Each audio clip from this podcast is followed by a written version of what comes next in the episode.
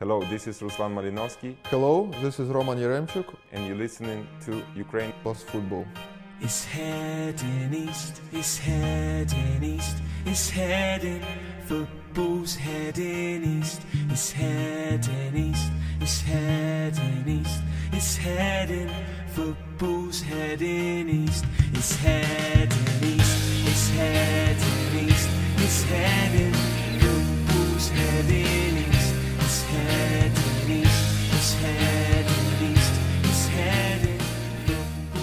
Hello, everyone. Welcome to Ukraine Plus Football, the home of the number one English language podcast in Ukrainian football. Today's episode is a Euro 2020 Roundup special where we're going to assess Ukraine's performance following their historic achievements of reaching and finishing at the quarterfinal stage. I'm, of course, your host, Adam from Ukrafort 24. I'm joined by my co host, Mr. Zoria Londonsk, Andrew. As always, Andrew, mate, I saw I saw somewhere that you were uh, at the semi-finals this week. It must have been pretty cool being inside those Fullich Stadium. Absolutely, Adam. Thanks. The semi-finals were something really. The atmosphere probably unparalleled with anything we've seen over the past 18 plus months due to the fact that Wembley allowed 60 plus thousand fans into the stadium and also the fact that I think some extra fans were also able to sneak in just on the way that the Euros entry process allows. I uh, heard a number of stories about that, particularly after the or during the England uh, Denmark game. But yeah, the, especially the England Denmark game, where obviously played at Wembley with a load of England fans. The atmosphere was off the charts. Like you haven't heard that sort of deafening crowd noise in ages. And it really was acted as like a 12th man for England. And I think it helped them get over the line yesterday. And maybe some people may even say influenced um, referees' decisions on some occasions. um, and the Italy, the Italy Spain game was also very entertaining. Absolute brilliant sort of end to end match that went all the way to penalties. And hopefully the best team wins in the final. Thanks for that. Of course, as well, as always, we've got the English speaking voice of Ukrainian football, Ray. Mate, Ray, got to ask you, happy with the two finalists, best two teams in the tournament? Oh, Adam, great to be here again. Hello from sunny Odessa, 30 degrees Celsius, sunny weather. Great uh, time to round up the greatest Euro in Ukraine's history. And yeah, I'm happy with the finalists, of course. Uh, they were the, um, the best teams uh, on paper before the tournament. The highest stakes were on those two, but I'm pretty sure in the final we're gonna see very, very exact same football from both sides, very similar. As uh, Italy is gonna be cautious and England is gonna be cautious as always. So yeah, that's it. Uh, thanks for that, mate. And we're really happy today to welcome back two good friends of the podcast to help us dissect Zbirna's performances. First of all, Peter from the Nets Way. Hope you've been keeping well, Peter. I mean, obviously you're based in England. Uh, what's the atmosphere like at the moment? I hope you're not suffering too much. Hey guys, it's good to be back. Yeah, it's it's really it's really really blown up. I mean, there was a lot of excitement before the semi final. Obviously, we know how much coverage um, we got for the Ukraine game in the quarterfinal. The build up to the semi was something else, and now it's just gone wild. Um, I mean, last night I could hear car horns beeping, people um, singing the, the famous song uh, that shall not be named, and yeah, obviously the videos from London last night, people climbing on, on London buses and driving along the streets in them and, and things like that. It's it's going to be something pretty spectacular to witness if the host nation does win the tournament on on Sunday, and uh, see if we get this bank holiday on Monday. Oh, you lucky things. And of course, yeah, really honoured and thankful, as always, as well, to welcome uh, Dimitri July. Now, Dima, thank you so much for joining us. I know because you've told me previously you've been watching the Copa America as well at the same time. In your opinion, how has the standards between the two tournaments sort of differed? And, you know, is the Euros been the standout of the two tournaments going on this summer? Hi, hi guys. No, it's very difficult to compare because in Copa America this year you have two groups of five and four teams go to the next stage, so the quarterfinals. So only two teams went home after the first round, and people were complaining about just uh, eight teams going home after the first round of European Championship. And most of the games went to the highest standard. Even if we talk about Brazil and Argentina, we have a lot of cagey teams, and like it's it's not what it used to be. But again, it's it's a long season, and well, at least the final day is what people expected: Brazil Argentina. I did hope for Italy Denmark final after the group stages before the round of 16 i was looking at the possible permutations and i was thinking oh italy denmark that would be nice considering how they played mm-hmm. during the tournament but well uh, england jumped over the line eventually into the final yeah with two feet forward, as we would say. Now, I mean, Peter, going to go back to the start of the tournament now. I remember you were talking a bit about the, the squad selection, but looking back at that sort of decisions that were made pre tournament, do you think the, the squad that Zbirna took to the Euros was the strongest one possible? And now, sort of afterwards, in reflection, are you happy with the decisions that were made there? Of course, um, injuries aside at the start of the tournament, uh, it was pretty close, but we we were kind of a bit worried about the, the left wing situation. Um, and then the inevitable happened that, you know, Zubkov was the starter and looking pretty good. And as soon as he got injured um, and it became evident that Marlos isn't a like for like replacement or the right player, we were seriously lacking on the left wing. And that really hampered us for possibly the rest of the tournament. I mean, it even caused a tactical switch up um, when Sheva was trying to play players out of position, and then obviously has gone back to the three centre backs. So there were some calls before the tournament for somebody like Ivan Petriak to be to be called in, but obviously Sheva's not really fancied him. Mentioned those injured players beforehand. I don't even know how I feel like if Konoplyanka wasn't injured and he was at the tournament, would that have been better or would it have been more of the same? I don't really know. But yeah, I think the only thing that was lacking was, like I say, a, a, a proper left winger, but we were unlucky because Zubkov obviously suffered his injury. But otherwise, the first 11 in particular, I think, in general, like, like I said, left wing aside, I think it's about, about there. So I don't know, we could be picky and say maybe this person over this, but in general, I think it's about as strong as strong as we could expect. Fair enough at all. Uh, Rado, Peter mentioned some of the, the injury concerns going into the tournament. Let's talk for a second about the injuries that Zbirna picked up during the tournament. Um, you know, Malinovsky, Popov, Krivtsov, Stepanenko. In your opinion, what was the overall impact of those injuries on the team? And do you think was there any suspicion before the tournament that those players were not going to be fully fit? Ironically, we mentioned a couple of episodes back that Krivtsov had an interview where he mentioned that the whole team is not quite uh, happy with the extensive trainings that were uh, provided uh, before the Euros, and uh, that kind of rang the bell. And that was right before the Austria game, I believe. So there were cautions uh, before that, uh, not about that these exact players. It was uh, quite uh, known, uh, quite well known that Malinovsky needs surgery. He's playing with a serious injury. He's he's been up on his, you know, on his feet every match of the season for Atalanta. It was a big one, and he really made the difference on the pitch for that team same as Stepanenko, he, it's it was announced that he cannot play 90 minutes anymore because of his you know age and of course his injury, which is quite serious. So I would say that injuries uh, affected uh, the team performance in a, in the worst way possible, especially Zubkov, right? So there were huge expectations of him, and we didn't quite deal with his absence till the last minute. So uh, in general, uh, I would I would speak more about the physical uh, conditions of the players rather than the injury department. Fair enough. I mean, uh, Dima, I'm going to call on you here a little bit, though. I mean, moving away from the physicality issue, let's talk about the tactics for for a moment. You know, with the tactical changes and the more pragmatic approach to Shevchenko during the, the tournament. What was your take on that? How he approached the games? I've heard a lot of different opinions about the first game. I can say I enjoyed it from the tactical point of view. Yes, they made mistakes, but those are the mistakes of the team that tried to play their way.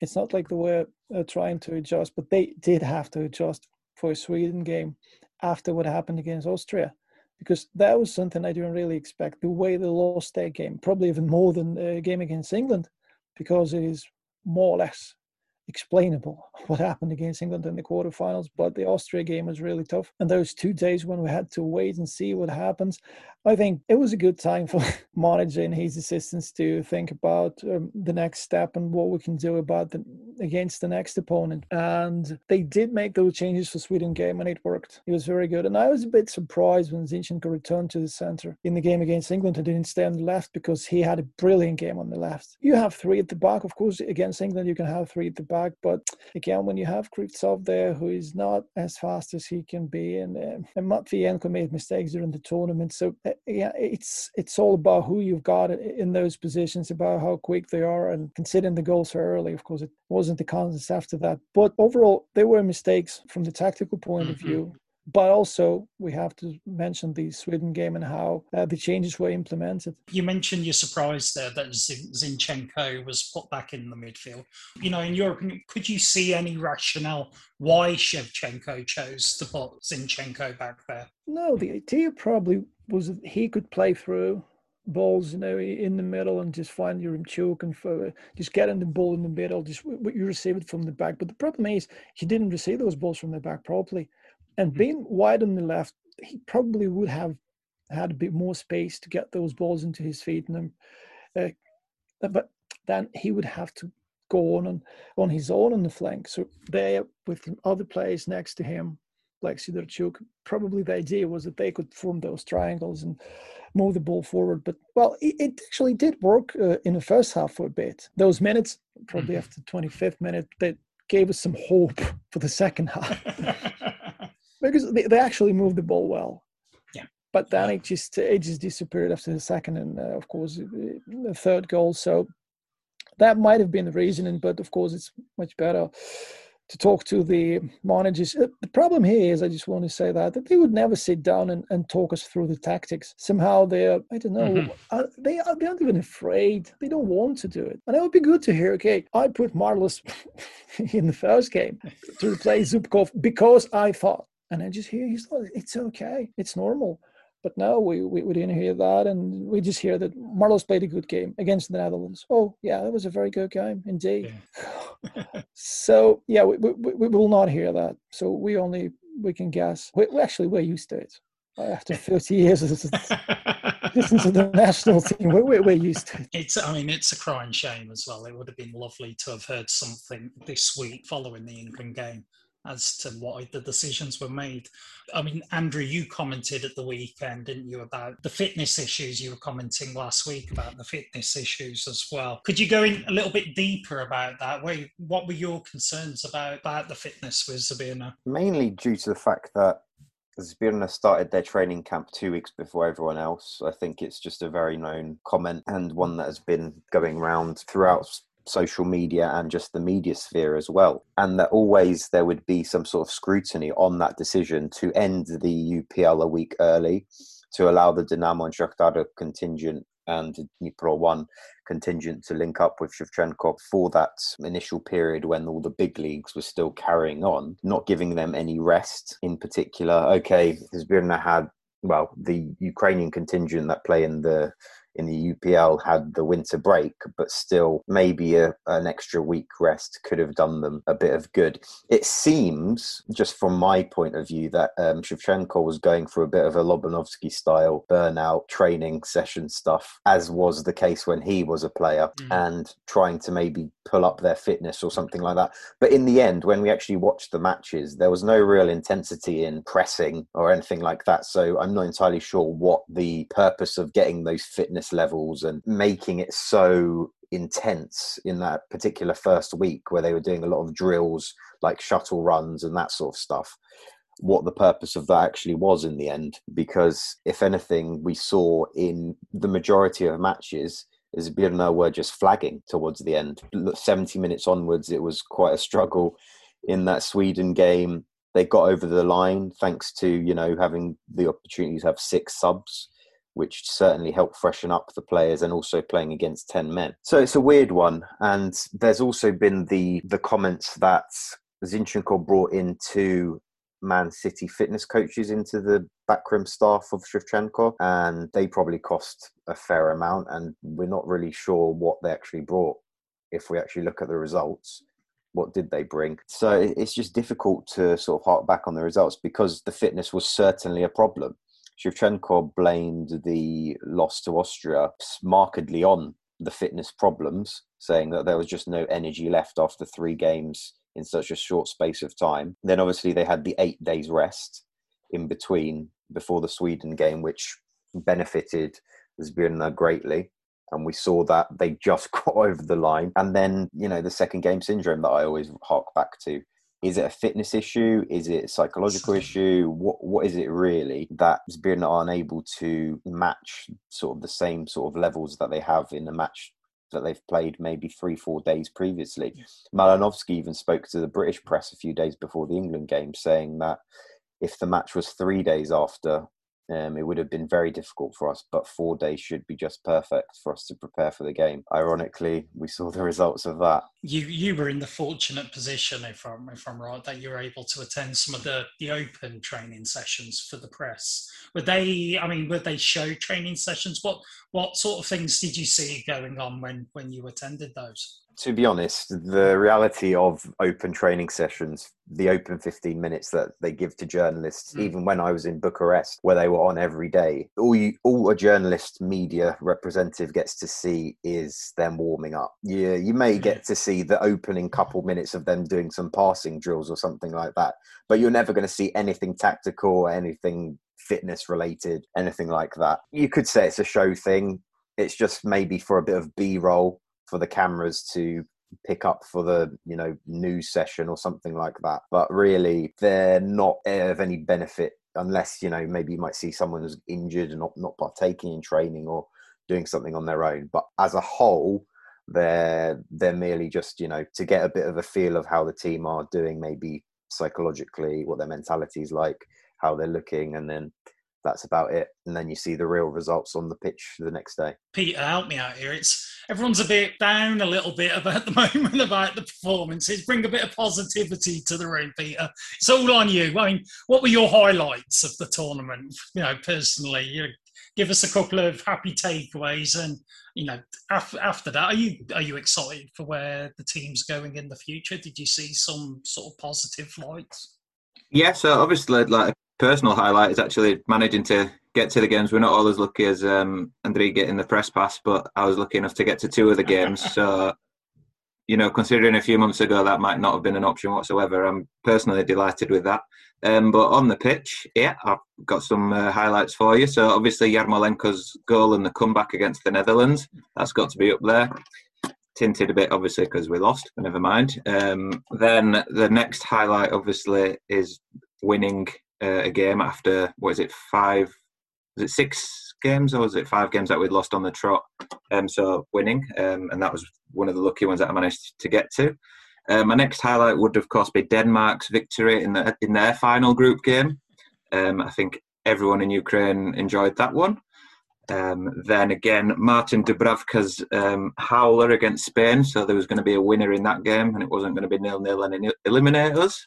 Then my next highlight is obviously Viktor Claesson's last minute winner against Poland to, to see us through and get us into the knockout stages. Absolutely delighted with that. And then of course, yeah, the the, the real the real highlight standout moment is obviously um, coming against Sweden again, uh, like it did in Euro 2012.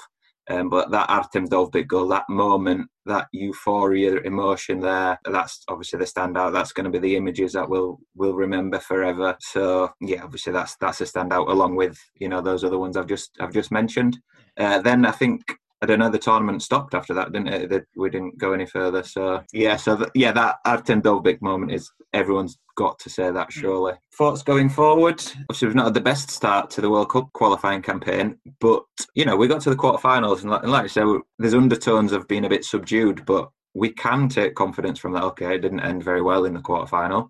Um, but it didn't end well in um, 2006 in, when we got to the quarterfinals. Let's just hope that our qualifying campaign post quarterfinal appearance is better than it was in 2008 qualifying.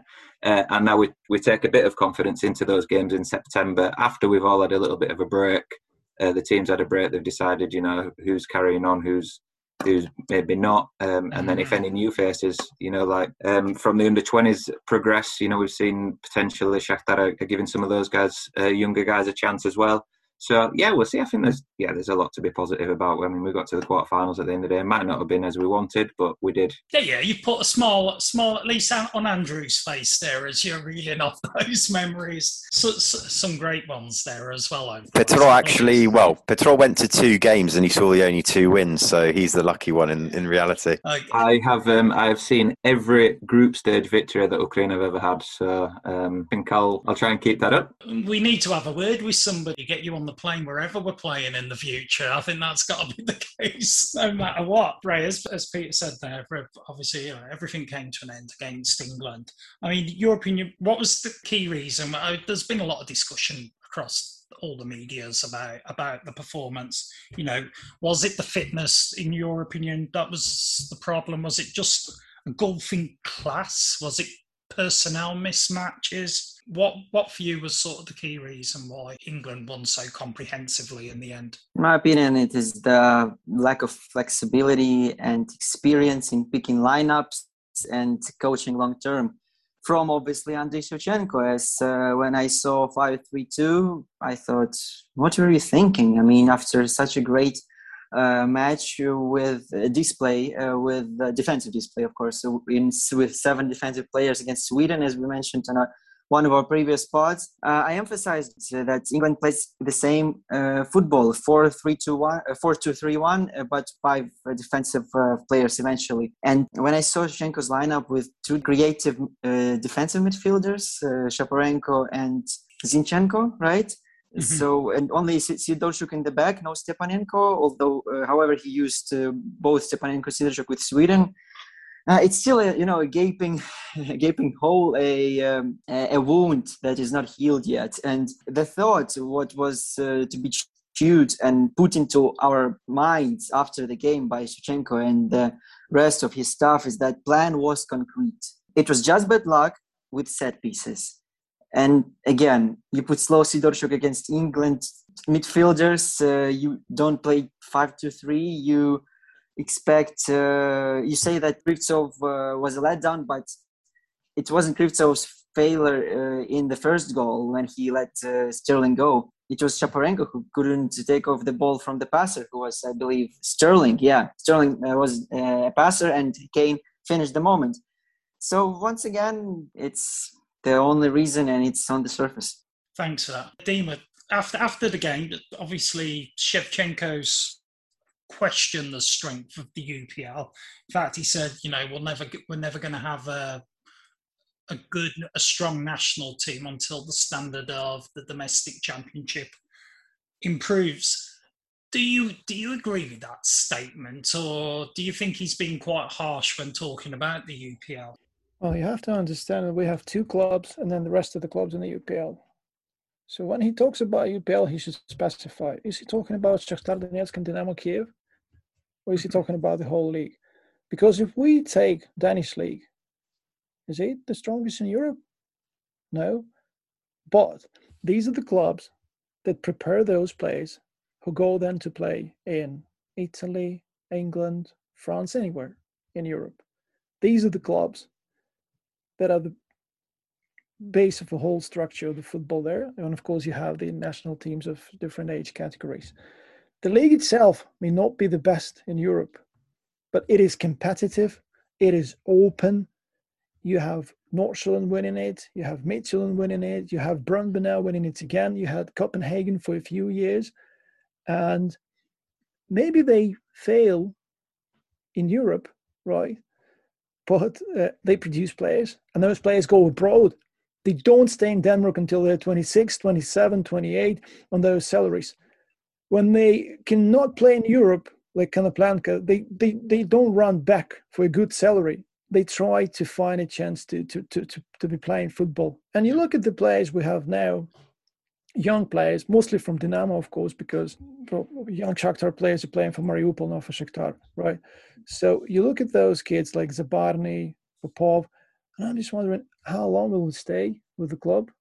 When will they go abroad? They have to go, but then when? So these two clubs, they do what they want in the league. So when we talk about weak league, just put, please, just stop that. Specify what do you mean by that? are you talking about those two clubs? Are they weak enough to produce players, or you really want every single club to produce players for the national team? Well, then you have to change a lot in, in the structure. First of all, you have to stop this bullshit of players going, uh, 15, 16 players going from one club to another, because we have this another example of Chernomorets now. You, have to stop that first, and then go and talk about the weak league and uh, and strong league, and we, we, we can have other examples from uh, those teams that participated in the storm because Denmark, of course, they went to the semi-final. Uh, that's why people are talking more about them.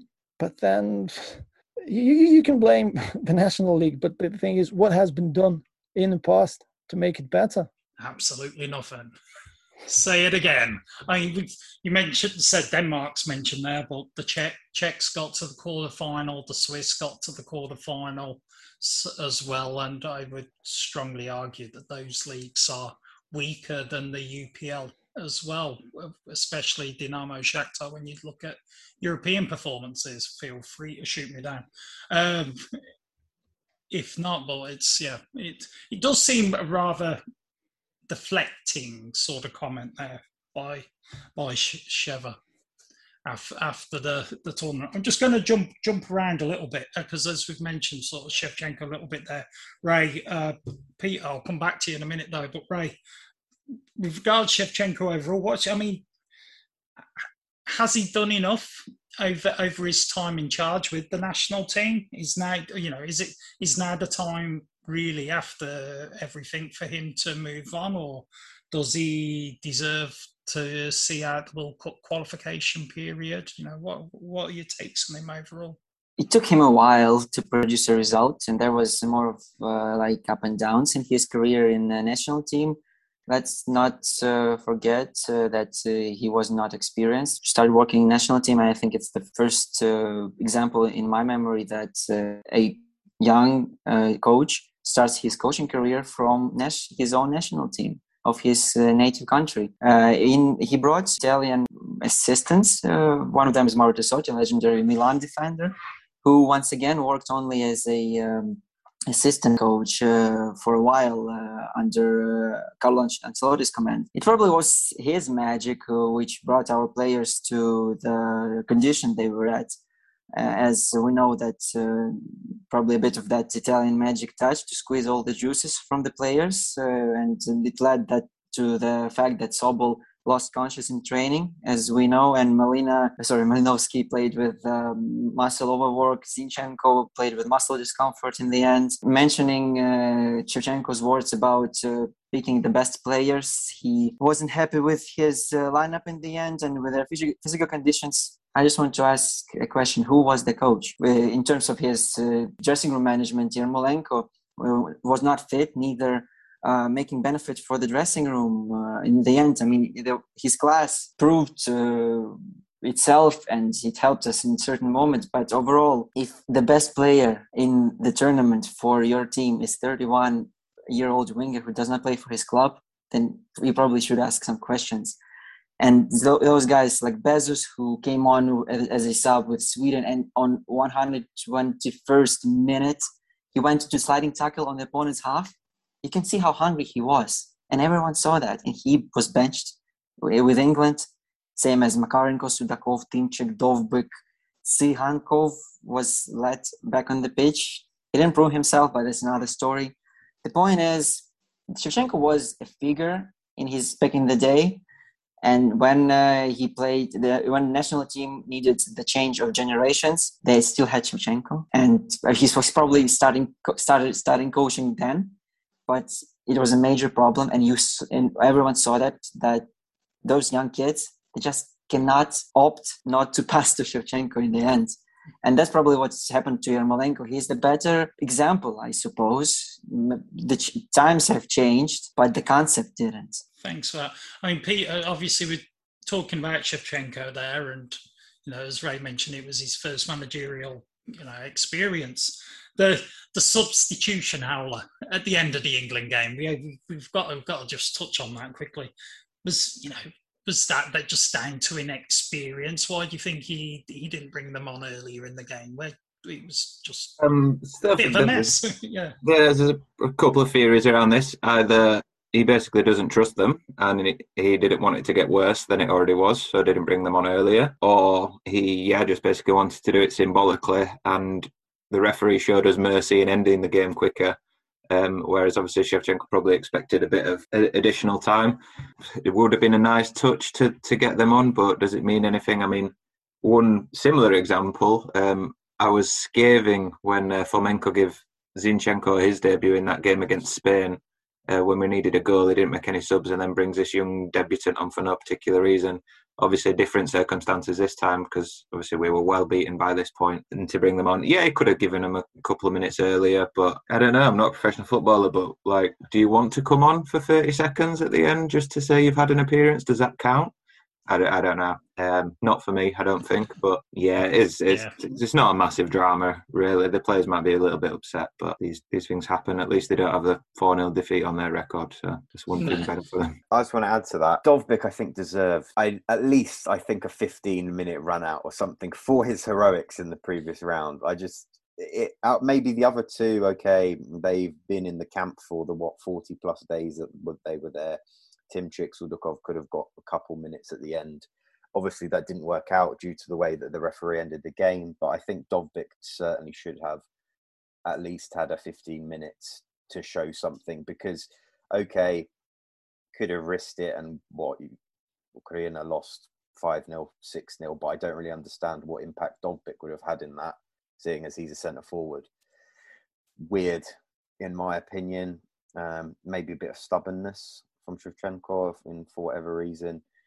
And it's a shame that Ukraine lost in such a way. It wasn't as sort of like a valiant loss or even like a controversial loss as um, Denmark lost to England in terms of how they how they got kicked out and among other problems. But it's just a shame that it was in such a sort of a helpless and without fight ending to the tournament, which probably put on like a slightly negative overtone despite the historic achievement of actually making it to that that stage for the first time because a lot of people comment on the fact that Ukraine were well beaten by Italy in 2006 but that performance was a lot better from Ukraine. They showed a lot more um, fight and were in the game for much of it but for whatever reason against England it was literally everything that England shot on goal. Other than that wonderful Bushchan save for Harry Kane. Like it just went in. In particular, the headers from from Kane and Henderson.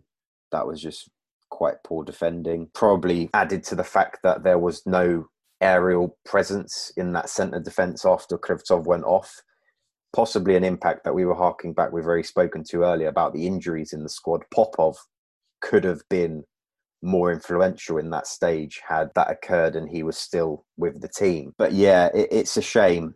There have been, you know, I think we've we've harked back to Denmark a lot in this episode, and I don't know for whatever reason. I think they're a good blueprint to take note from, and hopefully Zbirna and the coaching staff will take some sort of inspiration from them because they showed how to defend against England in particular from sort of the aerial challenges and set pieces in a way that for whatever reason, Ukraine were just completely incapable of doing. And it was really weird because they played so well in the qualifying campaign, had those positive results in, in the Nations League against the bigger sides, but just weren't able to really process that in this final match. Maybe it was to do with the fact that they were like already defeated. This sort of like, oh, it's a bonus match. Anything now is a bonus. And that sort of mentality you know it, it doesn't really drive you forward. It's like oh we're happy to be here. Yay. We're we've won the lottery. It didn't it doesn't really get you motivated enough compared to maybe some of the other nations we've seen and it's a shame. And one more thing on sort of the fitness that we've already been talking about. A lot of the players have gone straight back to their clubs for pre-season. So Stepanenko, Matvienko, Marlos, Trubin, Sudakov, Piatov. Okay, a few of those players didn't play any minutes during the Euros.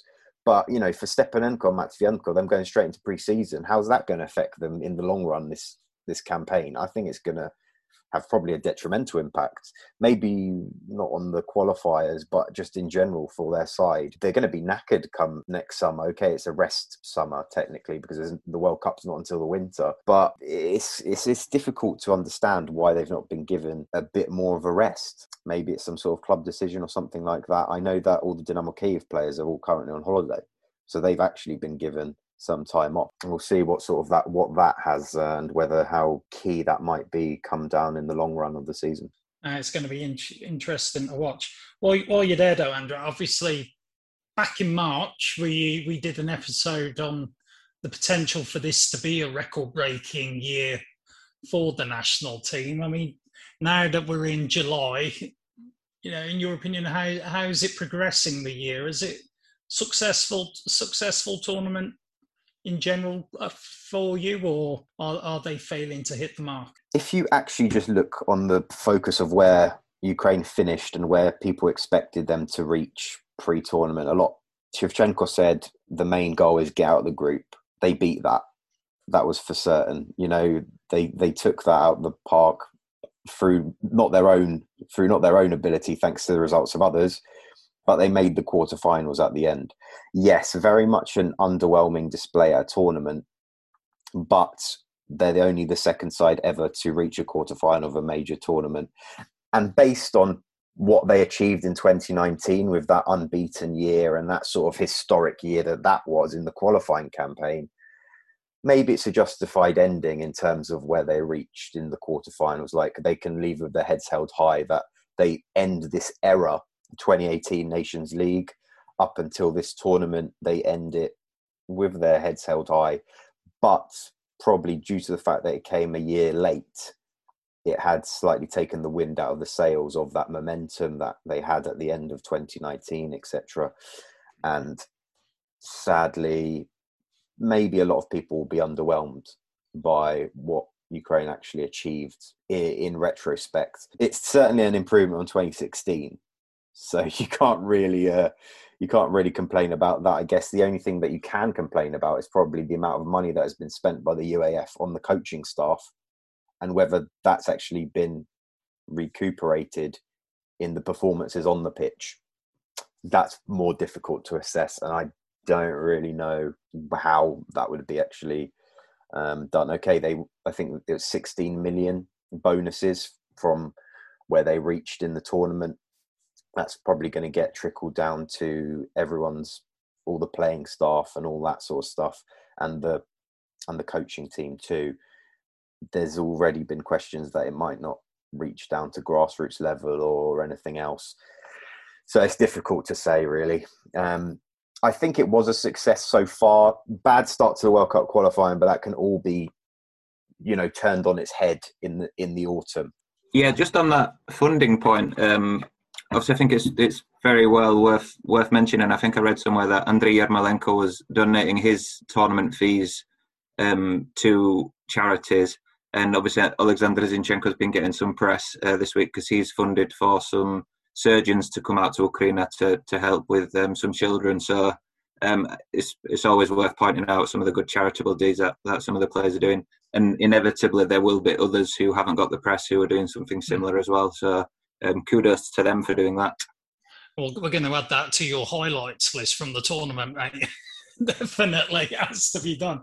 Now, because Sunday, of course, uh, Dima, we we were having a chat on on your channel whilst the the heroes' welcome was taking place not too far from where I'm sat now.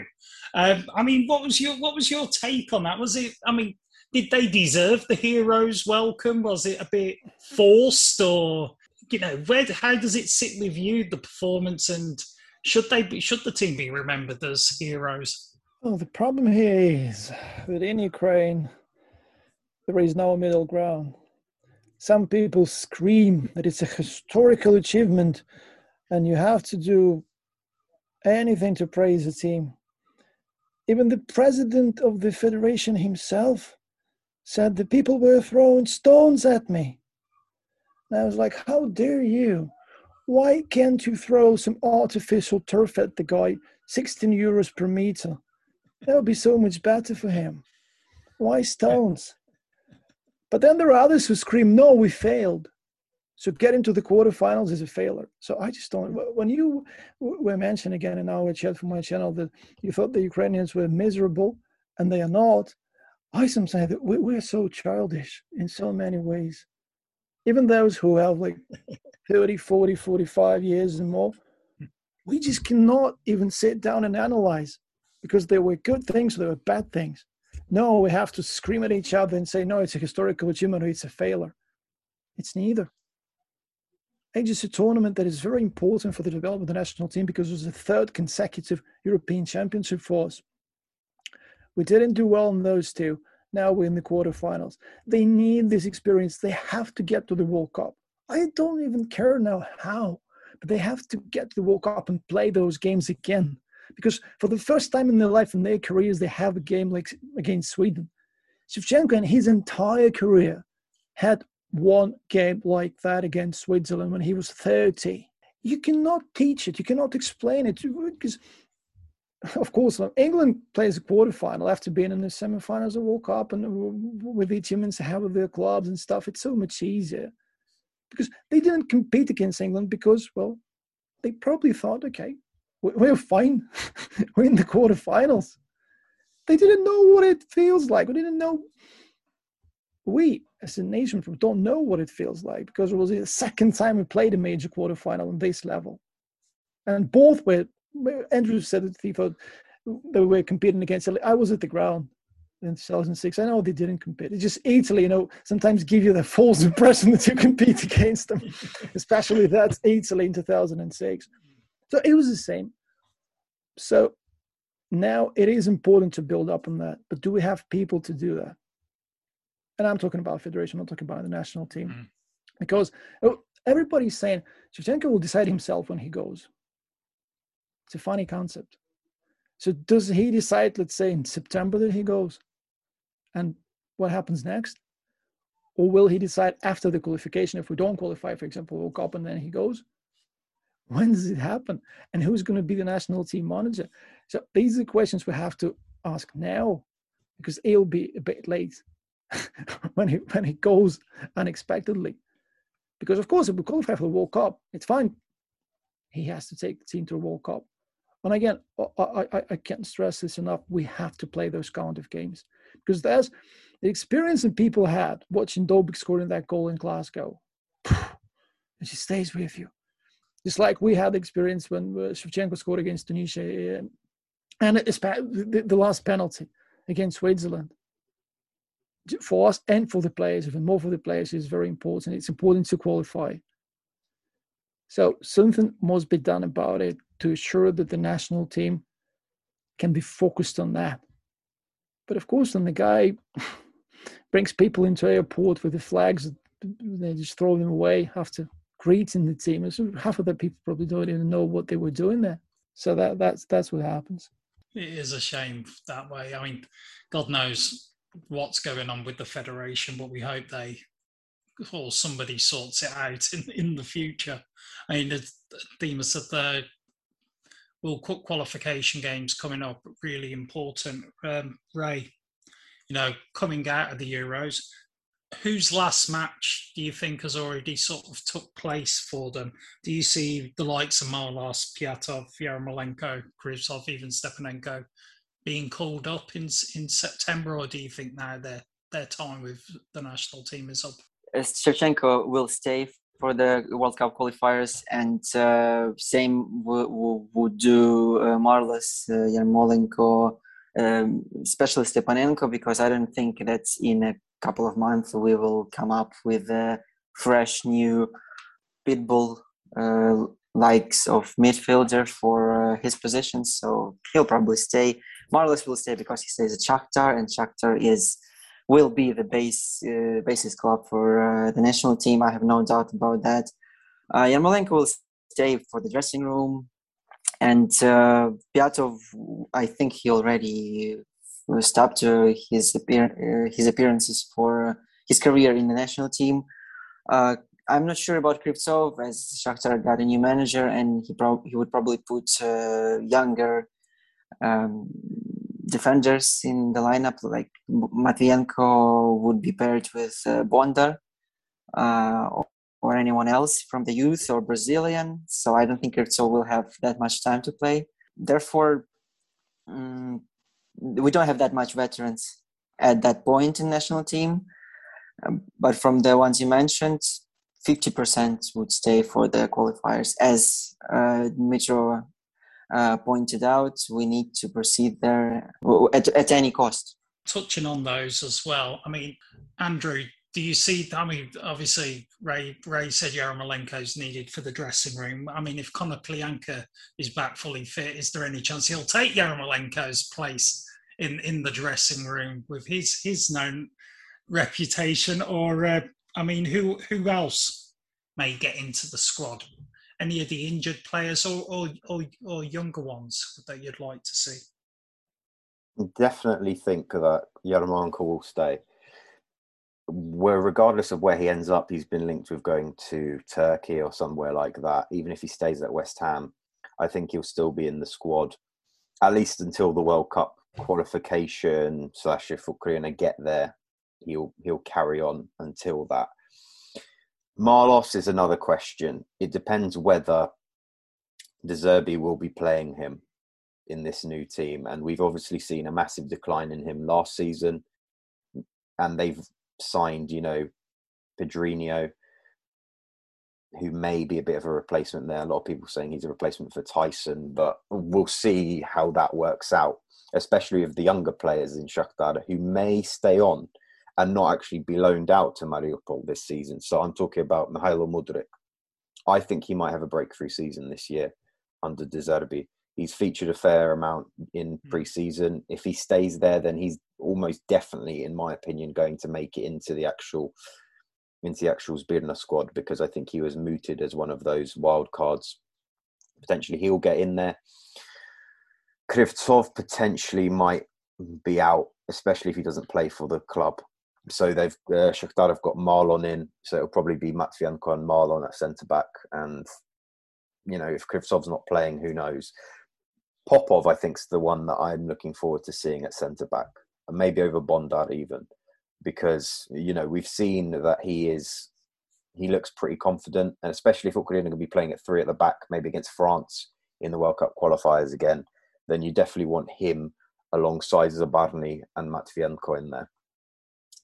And then you could say if Lednev gets a bit more game time, might he get back in? Because you know he was one of those wild card picks that mm. didn't end up getting into the final team. Kornienko has been called up multiple times, but just the injuries have never worked out for him.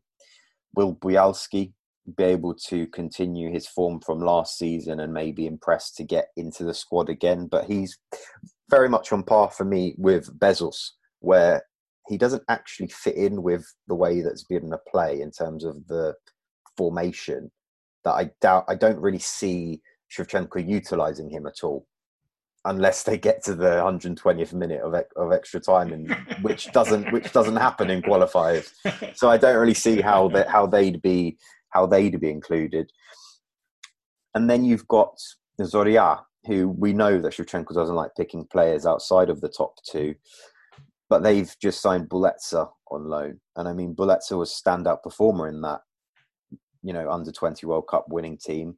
He's not had any consistent performances over the past couple of years, even for Dnipro one. He's been in and out the side, not been showing much, but he's been pretty good for the under 21s. And I think he's past it now, so he can't actually play for them anymore. Maybe if he puts in a good showing for Zoria, he might get in there and you just hope that Shevchenko is a bit more open this time round in terms of the fact that Dovbyk showed what he can do coming from Dnipro One. Maybe just be a bit more open minded and bring in the players from those top four, five clubs, or you know, if you take the okay, the, it's it's it's very it's you can't really compare it to England because all of the Premier League clubs are on a top level. But if you're just going to go off the basis that England have got a very a very varied squad. So you've got players from Leeds in there, Aston Villa, amongst others, that you'd probably never have thought would ever get anywhere near the team. Okay, that is to do with the fact that the actual clubs are at quite high level. They're coached by quite good, um, quite good managers, and the players themselves are of good quality if you just hope that there's something that potentially Shevchenko might see in some of these clubs outside, like Es- uh, Derin Esiola has returned back from Kazakhstan, who had a great campaign over there. Okay, the level of football's not brilliant, but if he t- hits the ground running at Vorskla, maybe he might get a chance because he's been prolific over the past few years. Yeah, you don't really know the level when you're comparing all this stuff, but you know, I think it's just you you may as well try it out especially there's going to be a couple of friendlies coming up in in the autumn too so they definitely need to be utilized with these new players Pyatov, I think, almost definitely is going to retire. Maybe he might get a testimonial match or something like that, or get called up until he gets 100 caps. I think he might he needs two or three or something like that, and then he might leave after after he gets that. Lunin, there's already been news this week that he's going to be staying at Real Madrid. According to um, Ancelotti, wants to give him some game time, or has promised him he's going to be given some game time. So maybe he might make a name for himself back in, even though Bushchan had a superb Euros. But yeah, overall, I think there's positives to come out of. Well, there's positives for the future. It just depends whether Shevchenko is able to act on them and in my opinion, he just looks a bit spent. He just looks a bit drained from the whole thing. He's the longest serving Ukraine manager in history. And I feel that, especially after some of these matches, okay, uh, especially after the Austria and the England game, and even after those Finland and Kazakhstan games in March, it's like, hmm, I've sort of done everything I can here, and I, not that he can't be bothered, but it's just that he can't do much more. I just Mm-hmm. don't think he he feels that he can do anything more with these players that he's got at his disposal, and with the sort of coaching stuff that he has. Very fair comments there. I mean, Dima, looking after the tournament, I mean, I know during sort of the domestic season, you comment uh, commentate a lot on other European leagues as as well. Are there were there any of the players with their performances in the tournament? Do you can you see any of them, for example, moving to the EPL off off the back of their their performances? Oh, look, I'd be surprised if we still had EPL clubs signing players after one tournament. You have to, you know that Yeah. better than me, Adam. You have to really analyze the player during a few years now. So uh, we, we've heard about Arsenal being interested in Matvienko, for example, back in January, I think, and then it just fell through. And now, after this tournament, I'm not sure they'll be interested in him. But again, it's not you about see, yeah, it's, it's, you know, it's not about the Yeah. tournament only. So uh, I'm sure the, the, the, there are clubs that probably keeping their eyes on Zabarny, Popov, uh, Shaparenko, some other players as well.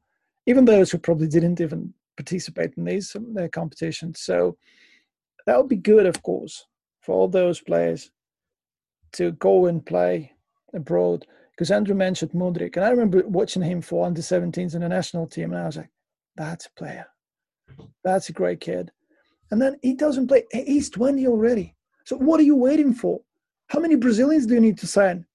Why isn't he playing for Shakhtar? He's 20 years old. I said, I don't understand it. If, if he's not good enough, okay, say we don't need him.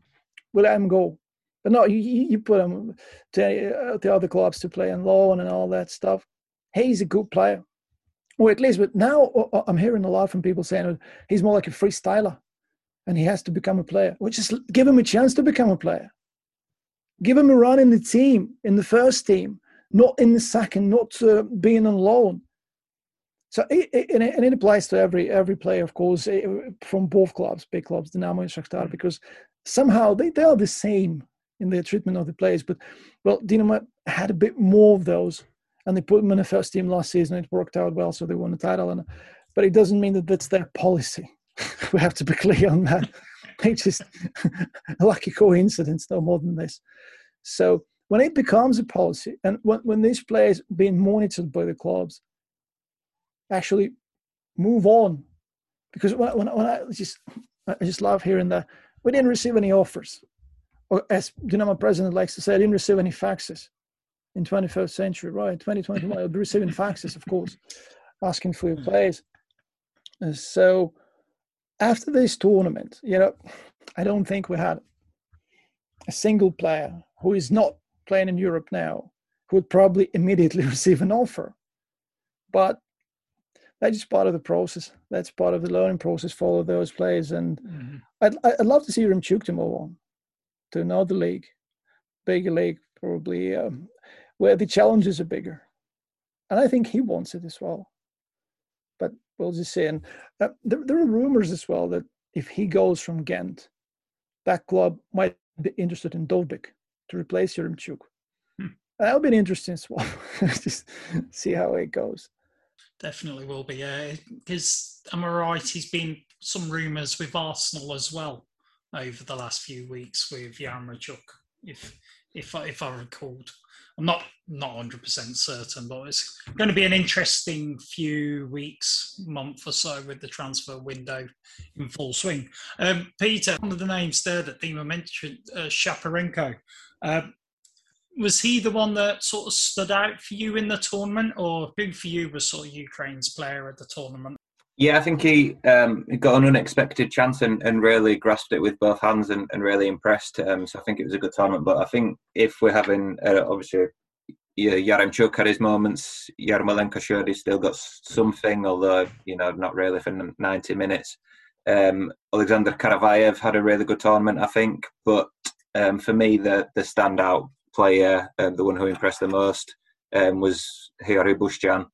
Um, I mean, he made some fantastic, fantastic saves. Really showcased his his um, shot stopping abilities, and um, something that I don't think we've seen much of him before. He was catching crosses um, and looking looking composed when dealing with them. So uh, I think all round, I know maybe against the Netherlands you, you could question you know one or two things, but on the whole, I think he was our best player um, and he impressed the most. Really cemented himself as as being as number one and justified um, Shevchenko's choice when there was a lot of clamour for Trubin to get it. So yeah, my player of the tournament would be um, would have been Bushchan. Right, guys, get ready. You've got some quick fire questions for, for you all. No one's getting off, not even you, Ray, on this one. Three questions. Was the tournament a success? Will it go down as the greatest one in Ukrainian history? And who else was your player of the tournament? Andrew, you first. So, tournament success, yes, I'll say yes, just on the basis that they reached the quarterfinals, regardless of the route there. It will go down as one of, not the, but one of the Ukraine's greatest sides on the basis of their journey from 2018 to 2021.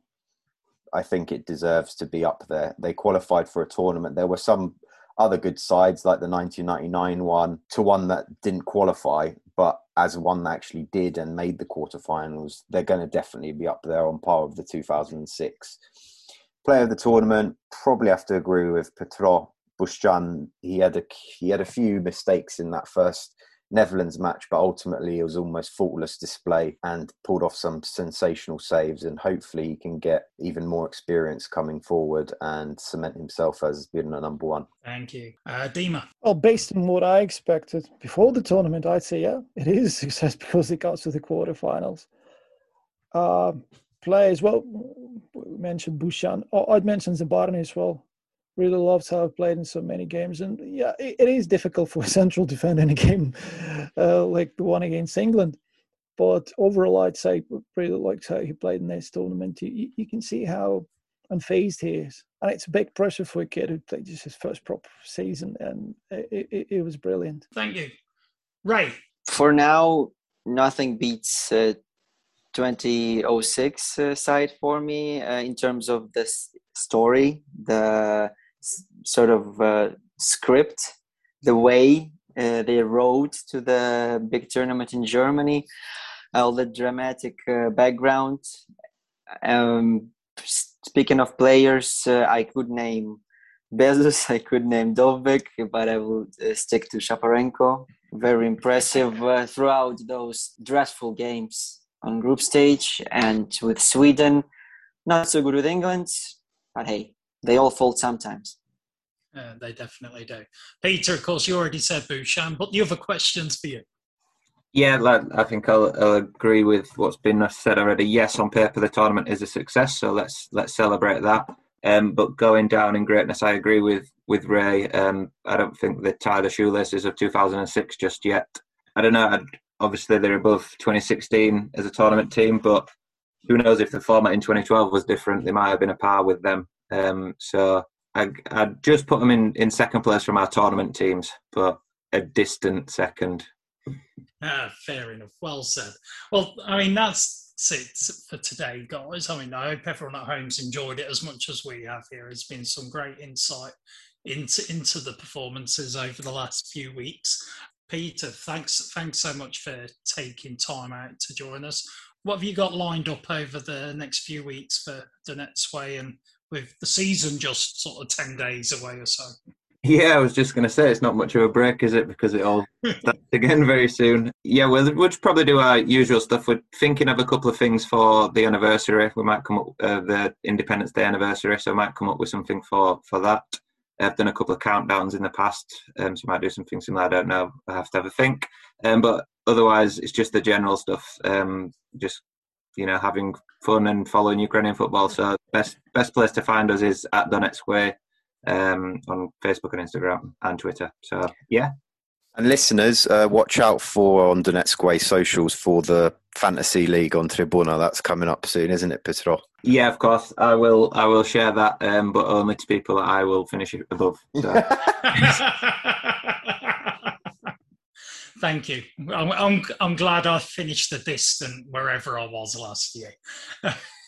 Uh, Dima, thanks again. Also, thanks so much for joining us. We've re- really appreciated it. Uh, some excellent insight as well. I, what what have you got lined up over the next few weeks in the in the run up to the the new seasons? Just uh, Copa America final, European Championship final, then probably a few days break. But well, we have Champions League qualifiers being played now, Europa League qualifiers, Europa Conference League qualifiers. So there were a lot of games, and uh, so actually before the recording these, I just watched some from the Champions League from from June. Still the Folgore Pristina game, and just we'll move on to other games that I have. Just just it just doesn't stop no it really doesn't we're i mean we're all excited here especially for the conference league i think this month which, which will be a, an exciting addition to European football. Yeah, thanks so much for joining us. For people who want to follow your work at all, where's anywhere on social media for that? I'm on, on Twitter. Fantastic. Ray, it's been a pleasure as always. I hope you've enjoyed it as much as I have. Certainly had, Adam. Thanks for that. I tried my best. Uh, my socials would yes. be Instagram, Vic. I mean, looking forward to getting back to the Obolon. Uh, what two weeks? Two weeks time. Not with those. not with those transfers. Not with those transfer, man. Not yet. Uh, but, but my heart, my heart is always there. So don't worry. Good man, Andrew. I hope you're taking a a well-deserved break at the moment after all your work over the last three, four weeks. Thanks, Adam. Well, no, I'm not taking a break. Unfortunately, I'm taking. A, it's going to be very similar to those Shakhtar players who have gone straight into pre-season, preparing for the new one, which, as you say, is not long or far away. We've got a very cool episode coming out very soon, um, mm-hmm. so everyone keep your eyes peeled for that. Make sure to um, subscribe on your podcast channels that you listen to us on, and if you can give us a review as well, that would be really appreciative. So follow me on social, Zorya Londonsk on Instagram and Twitter. I can just add in there as well for people listening, if you ever want to give us any feedback or comments on, on the podcasts, you can either add on the platforms themselves or the email address, Andrew, is Ukraine plus football at gmail.com. So if you ever want to send anything across to us, you can e- email us there. And is it, I'm going to ask Andrew to clarify, is it the plus spelt with words or is it the plus symbol? Plus the word. Okay, thanks for that. Uh, that's it for today, everyone. As Andrew said, we've got an exciting episode coming out next week, so keep your eyes peeled for that. But till then, of course, I'm Adam at Ogrefot24 and take care, stay safe, and goodbye for now.